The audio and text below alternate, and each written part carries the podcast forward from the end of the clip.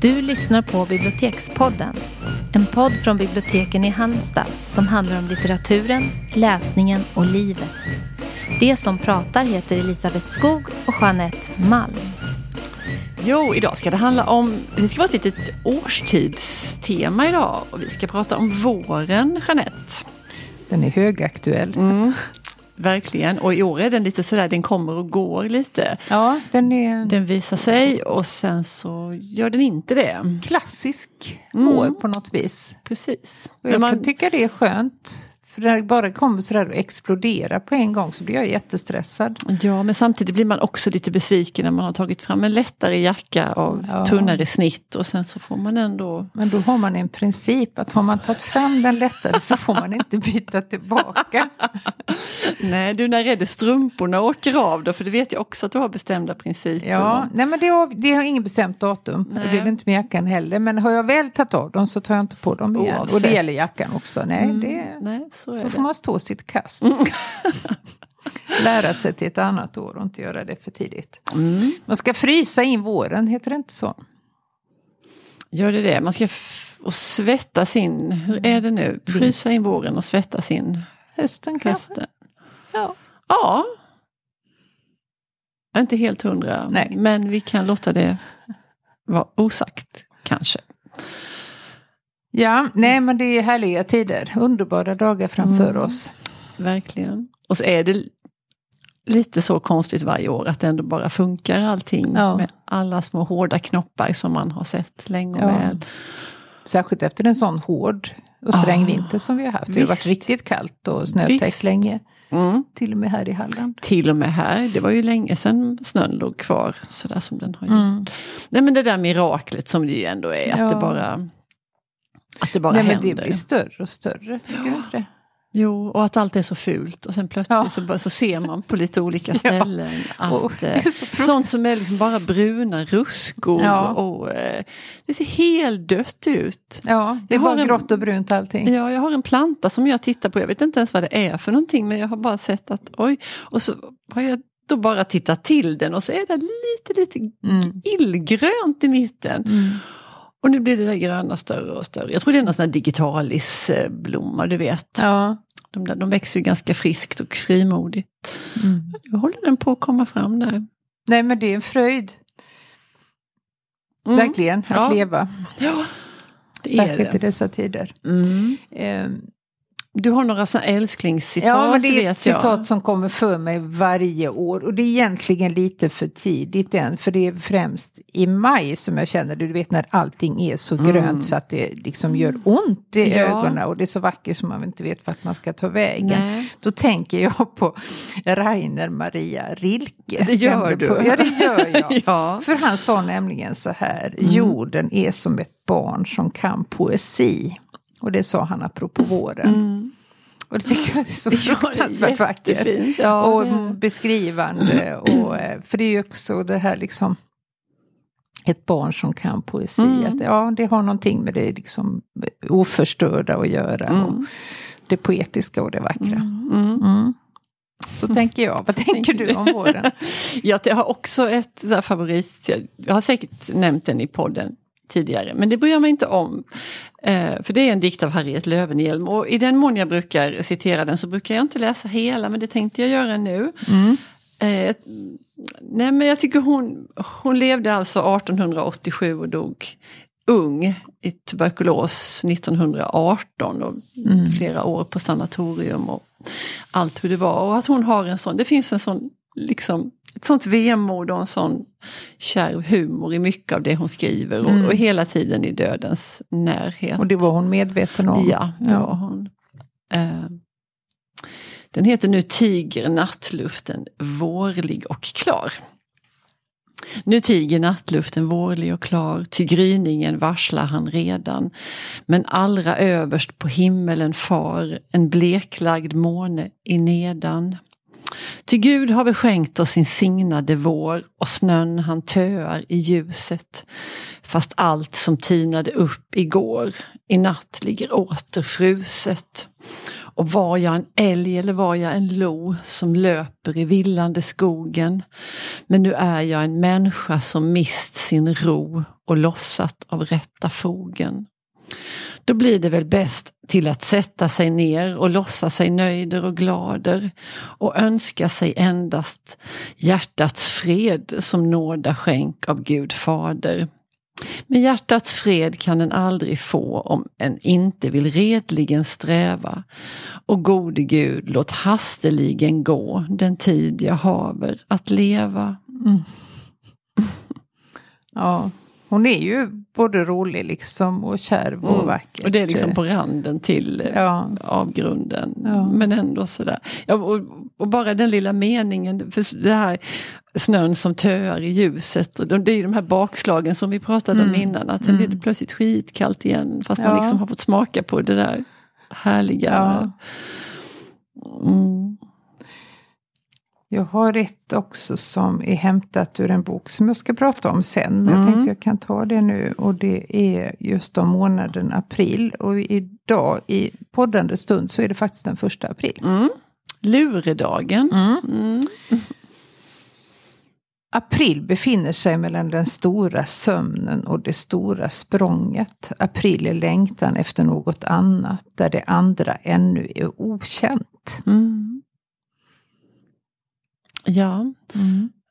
Uh, nu kommer jag att tänka på det här april du grymmaste av månader. Ja. Jag vet vem som har sagt det? Ja, det är T.S. Eliot. Ja, det, är det. Ja. Uh, det är inledningen på Det öde landet. Mm. Jag älskar den. Mm. Uh, som driver liljorna ur marken tror jag den fortsätter. Oh. Eh, för det är ju också någonting grymt över det här liksom ja. framväxandet. Precis, och oh, det, det associerar till något annat som jag ska återkomma till sen. Mm. Ja. Men vi, vi, vi ska ha lite fakta, vi kan inte bara gå på känslor Nej, här utan nu får vi ha lite mig. fakta ja. våren. Ja. Och det finns, jag har grävt fram tre olika liksom definieringar av vår. Mm. Eh, och den meteorologiska då i Sverige, eh, märk väl, för att ja. det skiljer sig lite åt i olika länder. Det finns mm. ingen global eh, definition på Nej. vår.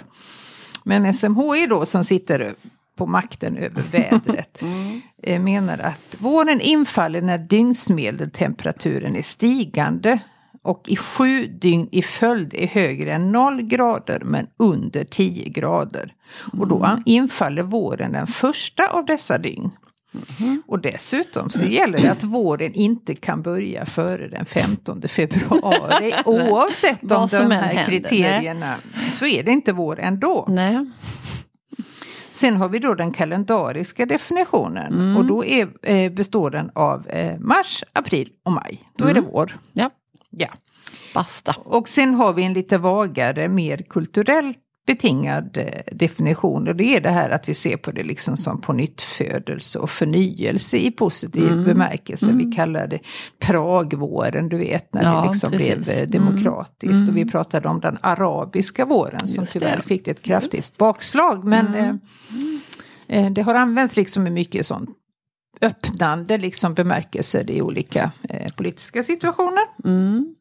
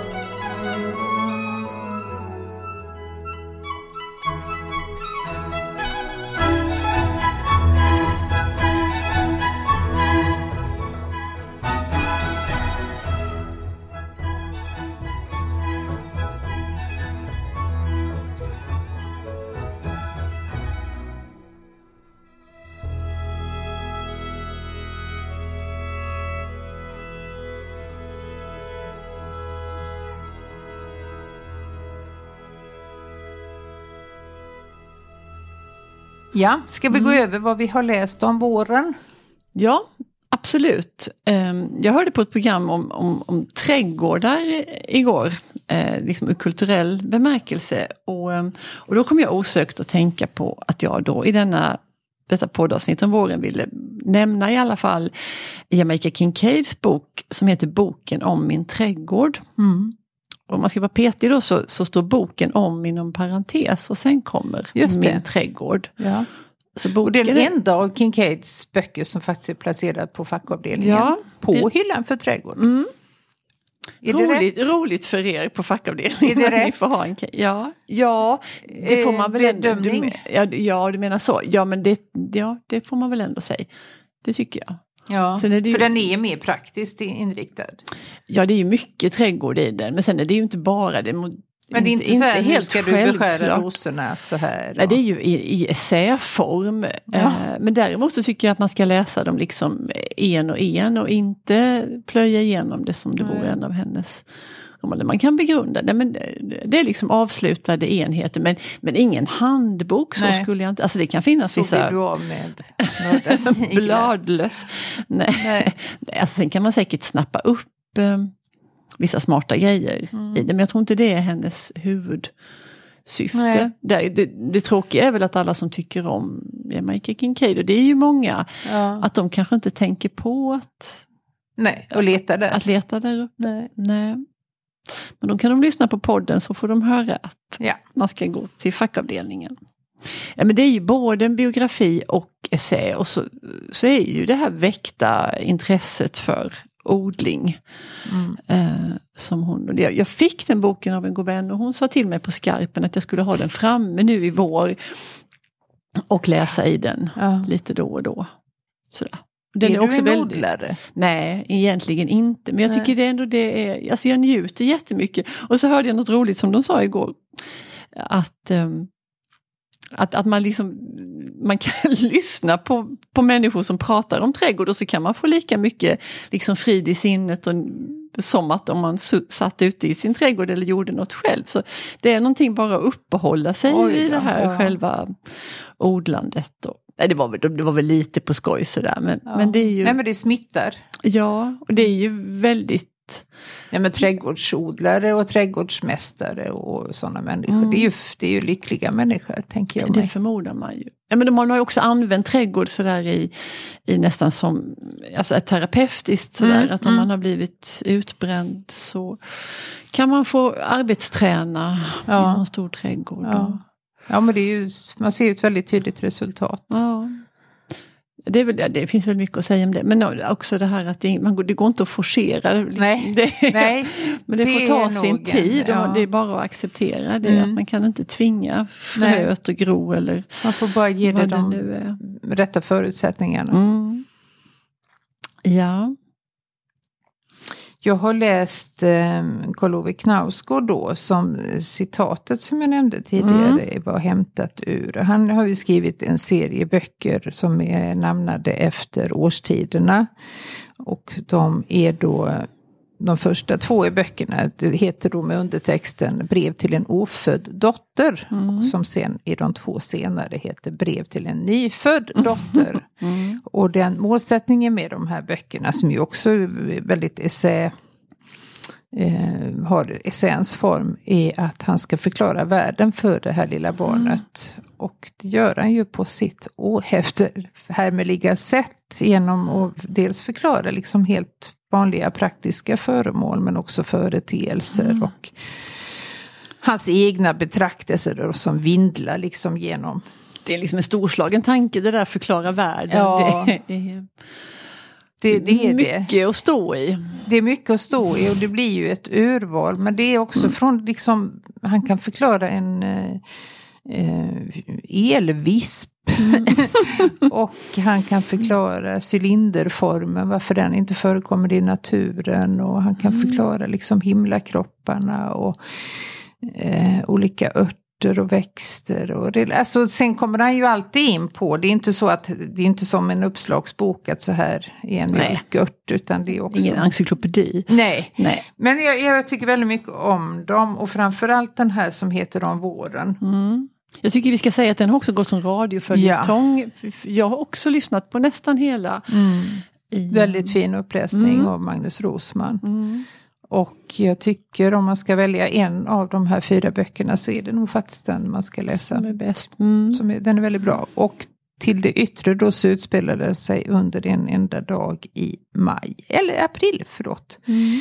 Från det att solen går upp tills den går ner. Och eh, han är då ensam vårdnadshavare av det här lilla nyfödda barnet. Och, barnets eh, syskon? barnets tre syskon mm. för att barnets mamma ligger på sjukhus. Hon har eh, en svår psykiatrisk sjukdom som gör att hon blir väldigt, väldigt deprimerad. Mm. Hon ligger i Helsingborg.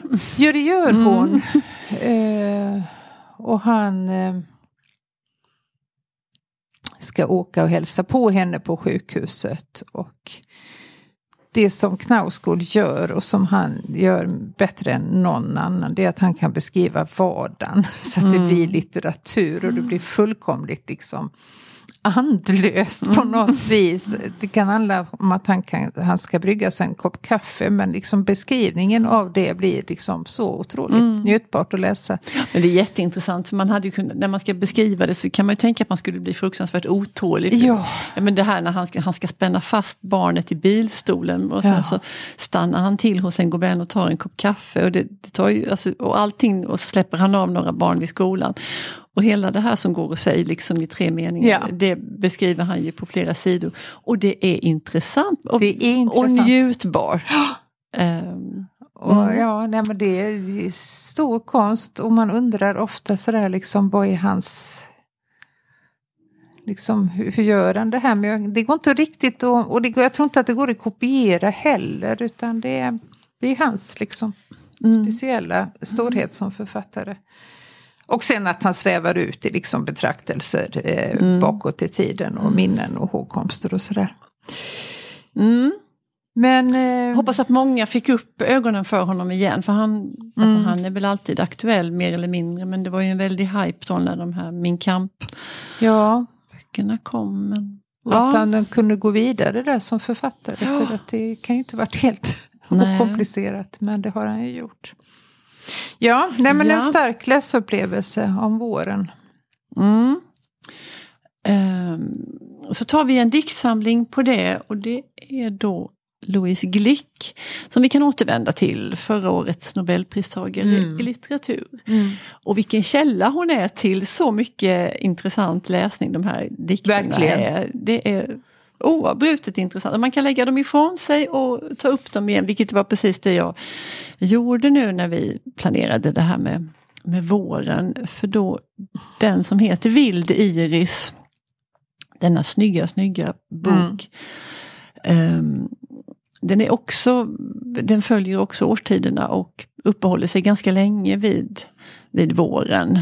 Um, och sen så fortsätter det framåt, sen är det någon dikt som heter September. Och så där. Men det är mycket vår och det är mycket vårblommor och, och parallellt så är det också ett äktenskap i förfall. Mm. Som hon som man liksom kan ana sig till där mellan blomsterna. Ja, det är enastående bra och det är, jag skulle anbefalla till att läsa tillsammans med vänner och prata om och mm. läsa högt för mm. varandra. Mm. Och, och där är jag Eh, kan då inte låta bli. Och har jag inte bestämt mig innan om jag ska läsa om snödropparna som är på sidan 12 eller du kan få välja Jeanette. Ja. Det blir antingen snödroppar eller den dikten som heter April. Jag tar april. Mm. Det finns ingen förtvivlan som min förtvivlan. För sådana tankar finns ingen plats i den här trädgården. Ni skapar de tröttsamma yttre tecknen. Mannen som demonstrativt rensar en hel skog på ogräs. Kvinnan som haltar, som vägrar att byta kläder eller att tvätta sitt hår. Tror ni att jag bryr mig om ifall ni talar med varandra eller inte? Men ni bör känna till att jag förväntade mig mer av två varelser som har getts tankeförmåga Om inte för att ni verkligen skulle bry er om varandra, utan för att ni åtminstone borde förstå att sorgen är fördelad mellan er, bland alla av er sort. Den utmärker er för mig som djupblått, märker den vilda skillan vitt, skogsviolen. Mm. Där kom skillan med också. Ja. Mm. Nej, men hon, hon är ju verkligen eh, en poet att läsa och diskutera. För det finns så mycket lager i de här Ja, dikterna. De är ju väldigt det. enkla till sin form. Precis, och det är något lurigt med det där enkla, för det är Mm. ju inget...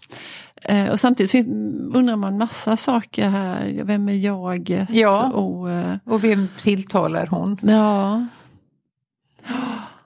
De tröttsamma yttre tecknen. Ja. Mm. Äh, men en... eh, man kan läsa alla hennes böcker. Eh, Just idag så tog jag vi har på biblioteket här i Halmstad så har vi eh, just den här Vild Iris i en läsecirkelkasse som man kan låna hem. 8 ex av boken. det då som... Dela eh, ut på coronavänligt sätt till några vänner och sen så kan man Mm, prata om det. mm, det är dagens rekommendation. Ja. Jag ska ta en liten, det är en sån, alltså den kanske inte har sådär otroligt hög litterär kvalitet. Jag tror att den inte har åldrats allt för väl. Och det är Erik Axel Karlfeldt. Och Mm. han var säkert ypperlig på sin tid men inte... Ja, jag vet inte om tidens tand har liksom varit lite för hård. Mm. Ehm, Sånt händer. Men det är, en klassiker i alla fall när Mm. man pratar om dikter och vår. Mm. Intet är som väntans tider, vårflodsveckor, knoppningstider. Ingen maj en dager sprider som den klarnande april. Ja. Ja. Det är väldigt det här inte det som väntans tider. Det har ju verkligen blivit, Mm. det säger ju folk lite sådär utan att veta kanske. Exakt, Jag har inte det tänkt har på att fått det var... en egen, eh, Ja. utan att man känner till eh, originalet. Mm. Mm. Ja. Nej men vi har tömt ut ämnet Nu har vi tömt ut för våren. idag. Mm. Och för anledning att återkomma kommande, många kommande vårar Säkert, hoppas vi. säkert. Mm. Tack och hej! Hej då!